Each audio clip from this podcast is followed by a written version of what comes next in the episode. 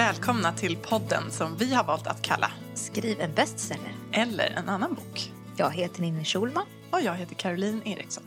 Ja, nu är det mellandagarna. Vi sitter här runt ditt köksbord ensamma den här gången. Ja, precis. Det enda vi- som är kvar från Malin det är hennes kakburk. Exakt. Hon hade med sig såna här belgiska eh, godsaker till oss. Ja. Ja. Men du har ju också haft med lite godsaker. Ja. Så vi har ju bullat upp ordentligt här. ja, vi har lite, lite fest. Ja, du idag. hade någon slags eh, lite så tunnbrödrulle med lax och, Mm. och grejer, godgrejer. Och sen har du ju gjort eh, någon så här saffransbollar. Bollar. Mm, chokladbollar fast med saffran i. Ja, jag har inte smakat den än. Nej, du får ta den sen. Jag gör det. Ja, jag tar en sån nu. Ja. Och sen är det faktiskt så att det är avsnitt 20 Ja. idag. Halvtid. Halvtid, ja. Ja. Det är ganska... Det har gått fort. Ja, det har gått jättefort. Vi har haft väldigt kul. Ja, Med podden. varenda gång vi drar på oss de här lurarna och riggar upp, det är ju Ja. fest. Ja, det känns verkligen speciellt. Mm. Hörru, du, um, berätta lite, medan jag äter saffransboll, Ja. kan väl du prata lite om, om eh, din hiss och ditt eh, läge just nu så här i, i mellandagstider? Ja, men jag tänker så Slutet här att, att mellandagarna är tror jag, lite speciella för eh, skrivande människor. Om man jobbar normalt sett så tänker man sig kanske att man ska hinna med ganska mycket under de här mellandagarna. Och samtidigt som det är andra plikter som kallar med familj och släkt och, och så. Eh, jag tycker mellandagarna är lite svåra just därför. Det är väldigt mörkt och man är ganska ut, man är trött efter julen och så vill man ändå ta tillvara de här stunderna. Vad känner du inför mellandagarna? Har du något... Hur har de varit för dig i din skrivprocess? Ja, det har varit lite olika olika år ju. Oftast så brukar jag vara ledig då, det brukar Ja. vara jättehärligt. Men det är jag inte i år. Nej. Och eh, det var jag heller inte när jag skrev eh, Inga gudar jämte mig, min andra bok. Nej. Och då har jag ju lite så här ångestladdade minnen av mellandagarna. Ja. För då var det så att vi eh, hade firat jul och så på juldagen tror jag det var så var vi uppe i Gävle där min man har sin släkt. Och alla var kvar och det skulle ätas eh, godis och middag och läsas julklappsböcker och, och slappas och ha det trevligt. Men jag satte mig i bilen och åkte hem och satte mig här för att jobba. Ja. Och då hade jag väl lite sådär, det var ju sådär lite måttligt skoj liksom. Man såg människor utanför som, det kommer släktingar och vänner och de är ute och promenerar Ja. och de har det härligt. Och, och jag satt här med resterna av eh, julgodiset och, eh, och skrev.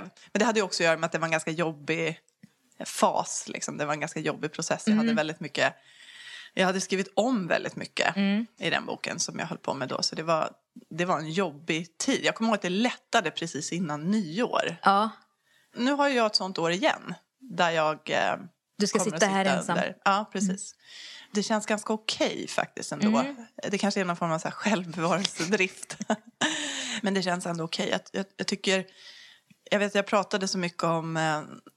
Bland, jag tror att när vi kom hem från Gotland, Mm. att vi pratade i det avsnittet om att det var så tungt. Jag tror jag sa ordet tungt så här 23 gånger eller någonting. Att det kändes så tungt, tungt, tungt. Eh, och därför är det ganska roligt att kunna nu säga att nu har det faktiskt lättat lite grann. Ja, gud vad skönt. Och det känns som att jag, jag gillar ju liknelser. Ja. Och om jag får dra en liknelse så känns det ungefär som att jag bygger en bro när, nu när jag skriver den här boken.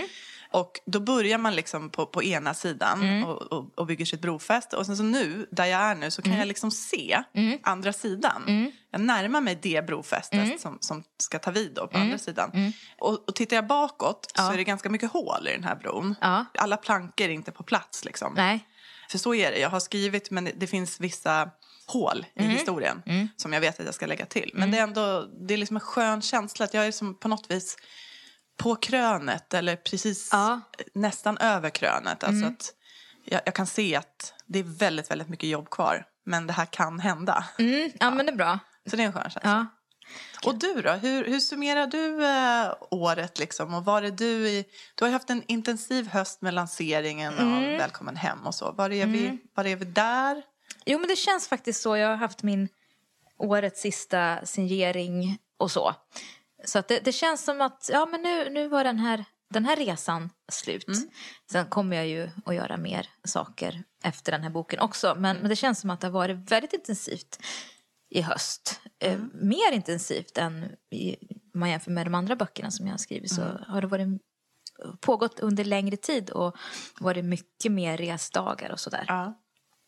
Eh, Så att det känns som att nu, nu planar det ut och sen så har jag då bestämt mig för att eh, den 2 januari, då, det är en måndag, då börjar min, efter vi har poddat då, spela in våran podd, vi brukar göra det på måndagar, då drar jag igång och skriver på riktigt. Så att jag ska vara ledig då fram till dess i alla fall. ja, det låter bra. Ja, så då börjar en, en ny, ny jobbfas. Ja.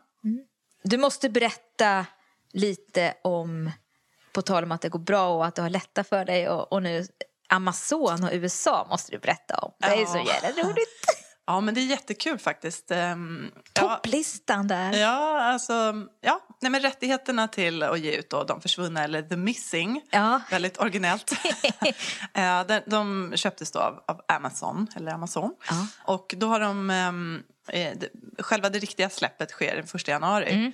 Men de har ett antal titlar, som de, eh, sex titlar tror jag är varje, varje månad av dem Mm. som de släpper, som de väljer ut till något som kallas Kindle First. Och det betyder att man släpper boken i e-boksformat. Mm. Och då var De försvunna då en av de som har valts ut. Och då har det faktiskt gått, gått bra. Kul. Eh, den, det var till och med några dagar jag var inne och kollade. Då var den flaggad som Amazon bestseller. Ja, du ser. Så det var jättekul.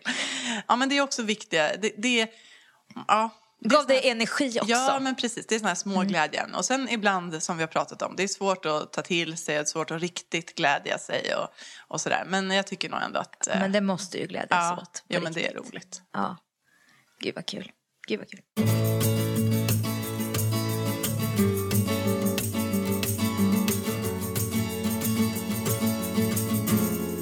Det är frågor och svar idag. Precis. Och det är så kul när ni hör av er till oss. Jättekul verkligen. Mm. Och som sagt, skriv på vår Facebook-sida eh, antingen på, i det vanliga flödet där under något av våra inlägg eller om ni skickar ett meddelande. Mm. Ska du börja med att läsa den första frågan? Det handlade om pengar, var det inte så? Japp. Då har vi fått en fråga ifrån Frida som undrar hur mycket en normalt populär författare tjänar ungefär. Har många kvar sina vanliga jobb eller hur fungerar det? Det här är ju en väldigt svår fråga att svara på för att författaryrket är ju ett yrke som inte har några några kollektivavtal eller något sånt, utan det skiftar ju extremt mycket. Men du har ju kollat upp lite statistik. Ja, vi försökte ju att göra det här. Det, Författarförbundet har ju gjort någon sån här inkomstundersökning.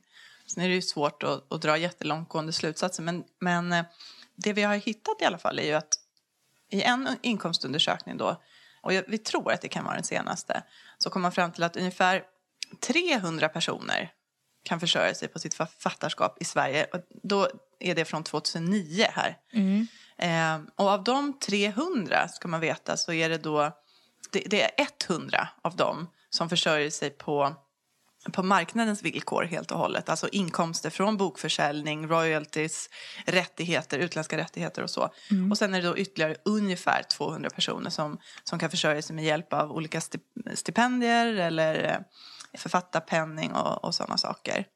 Så att, men oavsett hur man räknar så är det ju ganska få. Ja, jättefå. Det är väldigt få. Och eh, det finns ytterligare någon undersökning härifrån som jag tror kommer eh, som är lite eh, ännu nyare.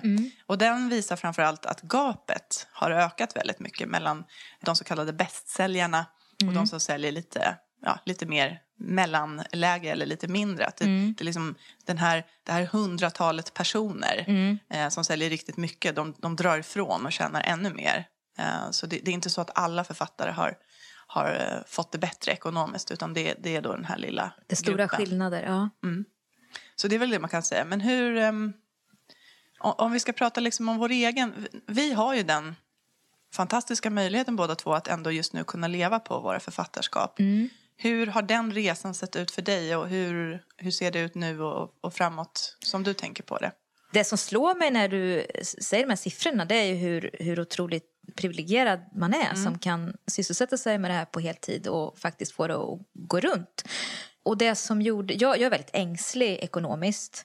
Att jag fick utlandskontrakt efter min första bok eh, det var det som gjorde att jag kände att jag hade någon sorts marginal och våga fortsätta och satsa på det här på heltid. Annars hade jag nog inte vågat det riktigt om det var så att man skulle känna månad för månad att det hade nog kunnat gå ändå men det hade, jag hade inte sovit så gott på nätterna. Mm. Så att det är det som, som eh, var det som avgjorde.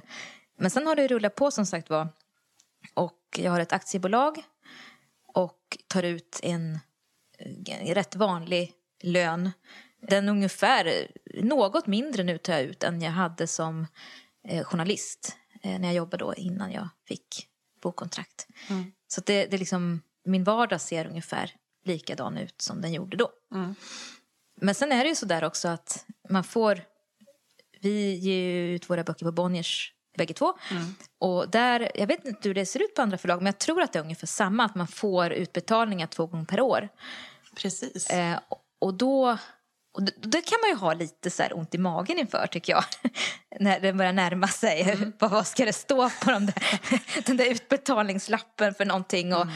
och hur länge ska man leva på de pengarna och så. Mm. Det är lite otäckt tycker jag faktiskt. Det är inte den här trygga månadslönen Nej. utan man måste ju ha en planering. Man måste en... ha disciplin mm. och planering för att, så att man inte bränner alla de där pengarna på mm.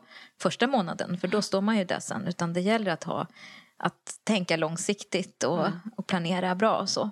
Så det tycker jag är lite obehagligt fortfarande. Att, att mm. det är så, är så lång period emellan. Sen kan man ju få royalties från utlandet och, och om man säljer någon bok till utlandet så kan mm. man ju mm. få däremellan. Men om man bara ser till det svenska så är det två mm. gånger per år, punkt mm. slut. Och för de flesta så räcker inte ens det. Alltså det, Nej. det, det, det, det är så det är. Det är så det är. Att, um, det, det är en väldigt privilegierad ställning att, att ens kunna känna att ja. det funkar ja, på något att, vis. Ja, att det är, står några siffror på de ja, där det står några siffror. Mer än tio kronor. Ja, ja, det är bra. Men hur, hur har, har du det, höll jag på att säga? Ja, alltså eh, jag är inte alls eh, lika etablerad som du är i Sverige som författare. Jag har inte den möjligheten att försörja mig på. Det kan jag vara väldigt eh, rak och tydlig med att säga att skulle det bara vara för mina svenska pengar så skulle jag inte kunna försörja mig helt och hållet på mitt skrivande. Utan det som eh, möjliggör min situation är ju är helt och hållet eh, de eh, utlandsförsäljningar som skedde i samband med de försvunna. Mm. Det var ganska många och också ganska bra förskott. För mm. det, det, är det också, man pratar om utlandsförskott. Och, och Men det, det kan ju också skifta otroligt Otrolig, mycket. Stor liksom, spridning ja. i hur, hur de där ser ut. Ja. Och i mitt fall har jag ändå haft, liksom, varit lyckosam nog så att ett par av dem har varit liksom, ändå i den storleksordningen att det möjliggör att jag kan se eh, ett par år framåt i tiden mm. och veta att jag har liksom, en lön som är, som du säger, en månadslön som ligger lägre, något lägre än vad det gjorde när jag hade en anställning men ändå helt tillräcklig för att jag ska kunna känna att, att jag känner mig trygg och nöjd. Så. Ja. så det beror helt och hållet på det. Och den dagen de pengarna tar slut så, så är det liksom, jag, jag, jag tar verkligen ingenting för givet utan det är sådär att just nu mm. och kanske två år framöver mm. så vet jag mm. att jag kan försörja mig som författare och sen får vi se. Mm. Liksom, jag hoppas ju verkligen att det ska fortsätta rulla på och så men det är ju, på ett sätt är det annorlunda jämfört med andra jobb men å andra sidan så är det få kanske som känner en sån trygghet så att man bara kan sitta lugn i båten oavsett vilket jobb man har så, så ja, gud, ja. är man utsatt för någon form av, man vet aldrig, det kan bli omorganisationer eller sådär. Ja. Men, men än mer så som författare att mm. det, det finns liksom inga garantier. Nej. Och det gör ju också att man ska vara otroligt tacksam, som mm. sagt, att mm. när det funkar, att, att man inser det, hur, hur lyckligt lottad man ändå är. Precis. Så att egentligen så, det fanns inga svar riktigt hur mycket normal Nej. Eh, författare tjänar. För det finns inga normala Nej. lägen i det här tror jag. Det finns inga normala författare. Nej, Nej det ska gudarna veta att det inte finns. I alla fall inte vid det här köksbordet. Ja. Men, men som sagt, så det är väldigt, väldigt olika. Ja. man får vara glad om man ens kan försörja sig eh, delvis. Ja. och ännu gladare om man kan faktiskt leva på det under en period. Mm. Mm.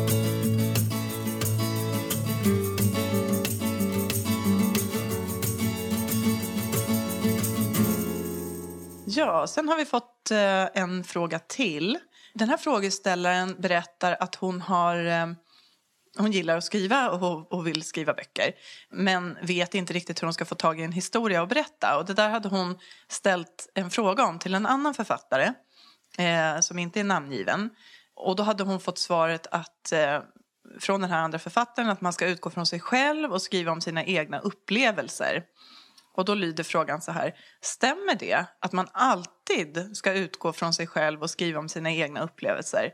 Jag tycker inte det borde vara så. Visst kan man ta med vissa detaljer i berättelsen eh, hämtade från sitt eget men själva storyn känner jag inte att jag kan dra fram i min egen högst vanliga tillvaro. Vad tycker ni?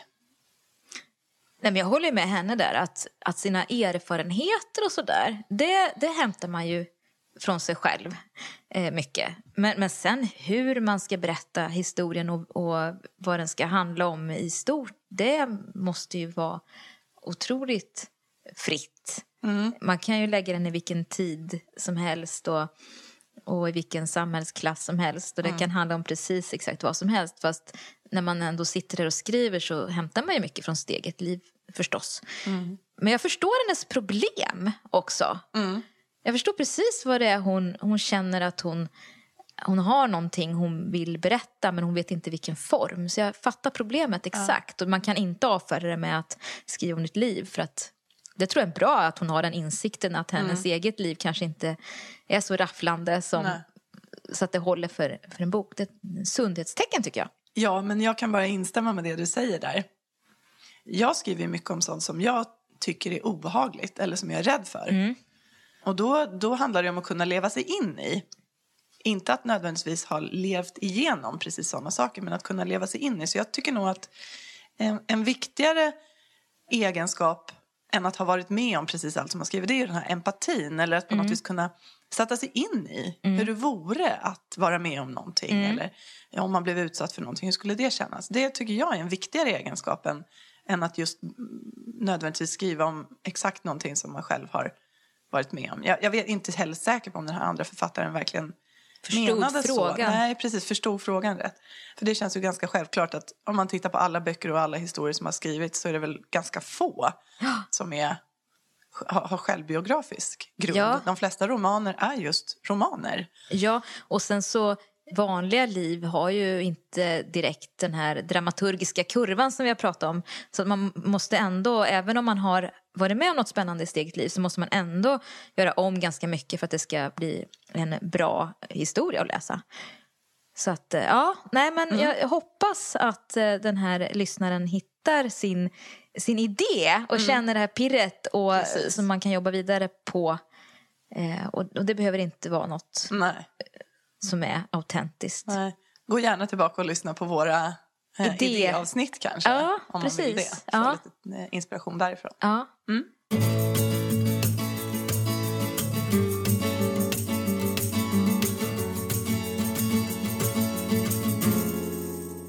Ja, då har vi fått en fråga till. Som det står så här i.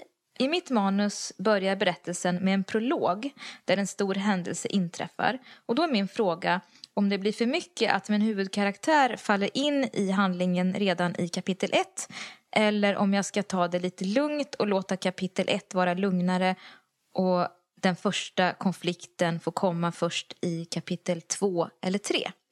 Vad säger vi om det? Det är svårt generellt tycker jag att uttala sig om något man inte har läst eller vet exakt vad det handlar om. Nej men precis, det är jättesvårt när man inte vet ens vad, vad, vad, det, vad är storyn. Liksom. Mm.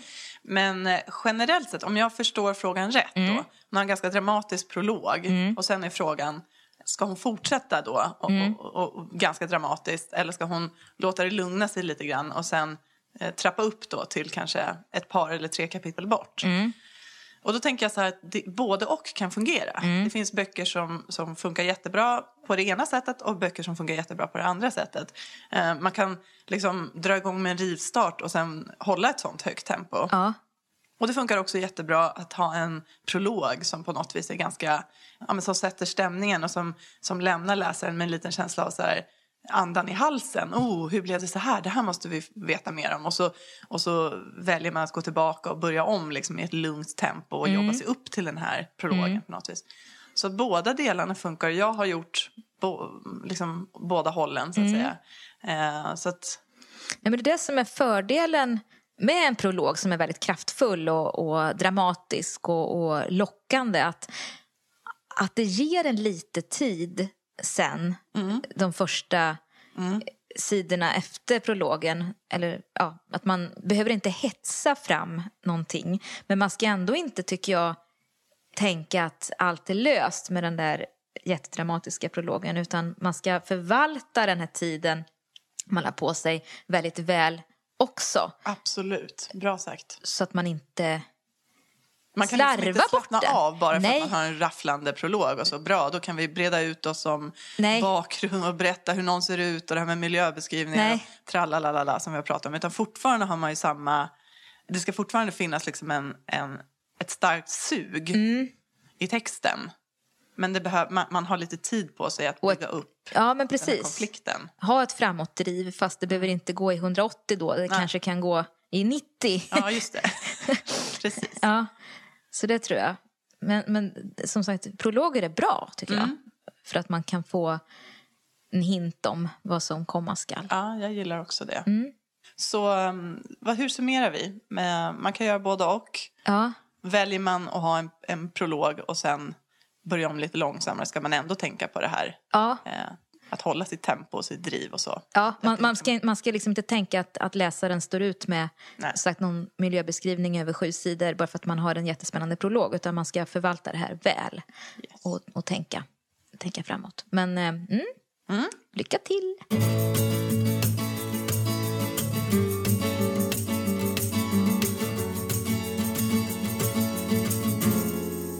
Ja, så har vi fått en fråga ifrån en lyssnare som heter Fredrik. Ni pratar mycket om er agentur. Men skulle ni kunna nämna hur dealen med agenten brukar se ut? En engångskostnad eller är det provision som gäller? Då är det ju till att börja med så att vi har ju inte Hedlund Agency båda två. Vi har ju haft Hedlund som en sponsor mm. i podden och det är vi jätteglada för. Mm. Och det är och jag, din agentur. Ja. Och jag har ju en, eh, jag har Bonniers egen interna agentur, mm. Bonnier Rights. Och vi har ställt den här frågan till dem för att få lite det är bra tycker vi att få lite input från, från den som faktiskt eh, sitter med, med svaren. Så ja, och det, vi som precis, och det är ju samma sak när det gäller agenturer som när det gäller det här med författare och ersättningar och bokförlag. Att mm. det ser så olika ut. Ja, det är egentligen så, det, ja. det korta svaret. ja. Det ser väldigt olika ut. Men eh, ja, tänkte du någonting? Nej. Nej. Utan det, som sagt, det, man kan inte bara säga att, att äh, agenturen tar si och så många procent och så gör de det och det. Utan det är ju upp till, det, det är ett kontrakt mellan ja. varje författare och agenturen. Men vi har i alla fall Precis. lite riktlinjer här nu som vi tänkte. Mm. Elisabeth då, som min agent heter, hon, hon pratar ju om eh, då bland annat att det, det, kostar ju ingenting att bli antagen hos en litterär agentur. Utan så som de litterära agenternas verksamhet fungerar är att de får ju sin inkomst som provision utifrån avtal som de förhandlar. Så att eh, om de säljer rättigheter till olika länder eller så, så tar agenturen en viss procent av de pengarna. Eh, så det finns liksom ingen, han frågade om någon eh, engångskostnad eller engångssumma, ja. men någon sån finns ju inte då. Och sen, precis som du sa, så varierar ju den här provisionen och den här procentsatsen. Bland annat beroende på vilken typ av litteratur som det gäller det är olika procentsatser eller så som gäller för till exempel vuxenromaner och barnböcker eller fackböcker. Så redan där ser det olika ut. Mm. Och, eh, och sen kan man också ha, man kan ha en agentur som representerar en på den svenska marknaden. Mm. Men det gör inte alla agenturer. Till exempel då som Bonnier Rights, mm. det är ju Bonniers egen agentur och de har ju ingen, ja, de förhandlar ju inte med så att säga, mitt förlag som också är ett Bonnier-förlag. Sen kan de finnas med mig ändå i den processen. Men för dig till exempel mm. som har en extern agentur så fungerar det ju... De förhandlar åt mig med mitt förlag. Mm. Men det, kan man, det är också olika hur man vill. Eh, vissa författare vill ju förhandla själv och eh, får ju då behålla hela hela kakan. Mm. Och en del för, som jag då tycker att det är skönt att ha någon som, mm. som kan och, och lägger upp saker på ett annat sätt och så. Och tycker att det är värt ja. eh, det. Och visst är det så också, då kan det vara en, olika procentsatser som gäller för utlandsförsäljningar ja. och det svenska avtalet, ja, eller hur? Bara för precis. att komplicera allting ännu mer. Ännu mer. Precis. Men det som eh, de här litterära agenturerna har gemensamt, om man ska säga deras liksom kärnverksamhet, det är ju att man sköter författares lansering utomlands. Mm. De både förhandlar avtal mm. med utländska förlag Ehm, men de är också med i själva liksom översättningsprocessen och bevakar den och de håller kontakten med de utländska förlagen under, under resans gång också, liksom, inför släpp och såna här saker. Så att det är ju, det är väl egentligen det som är huvud, eh, ja, kärn... Kärnverksamheten. Ja, precis. Och mm. sen därutöver då så kan det se olika ut att man mm. också representerar författaren i, på hemmamarknaden mm. eller inte. Mm. Men som sagt, det kostar ingenting att, att uh, ha en agent. Utan agenturerna tar ju då på sig de författarskap som de tror att de kan sälja. Just det. Så det, det, är ju inte bara att skaffa sin agent heller utan Nej. det är ju en process i det också. Men, men har man väl fått den så, så behöver man inte punga ut med, med pengar i förskott. Nej, precis. Utan då, då, får de, då tar de betalt när man börjar tjäna pengar. Ja. Om och när man börjar tjäna pengar. Så mm. det, det är bra på så mm. vis. Men numera finns det väldigt många agenturer i Sverige mm. så det är bara att och googla sig fram och, och höra sig för. Ja, precis. Och jämföra vad man ja. föredrar för upplägg. Ja, och som vi har varit inne på förut så, så mm, blir det ju också mer och mer så nu kanske att man kan börja i den änden. Ja. Att börja med att vända sig till agenturer lika gärna som att man kan börja med att vända sig till förlag. Precis. Eh, så det kan man också fundera på, för och nackdelar och vad man tror passar ja. ens eget författarskap bäst och så. Precis. Mm. Så lycka till där också. Ja, men precis.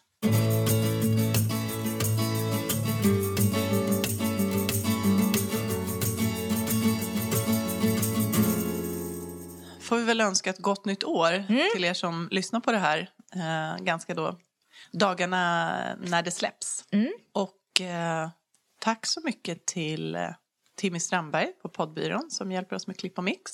Mm. Och musiken, Josh Woodward. Och tack till dig. Ja, tack till dig. Tack för uh, 20 fina avsnitt tillsammans. och 20 nya skrev Ja, ja. precis. Gott nytt år. Ja, det blir härligt. Gott nytt år. Ja. Tack för idag. Hej då. Hej då. A sticky summer's day in Shepherdstown An eagle in a thermal is a circling around Like a tire on a bike rolling down Columbus Street. But Katie got a little look of hope in her eyes And her arms unfold and she looked to the skies And said, I'm gonna learn to fly around with you, yeah. She jumped up high and she fell to the ground And skinned her little knee and made a horrible sound. She got right up tried it again and smiling all the way with her unstoppable grin. Take time, do what you're gonna do, and just smile. You're gonna see it through.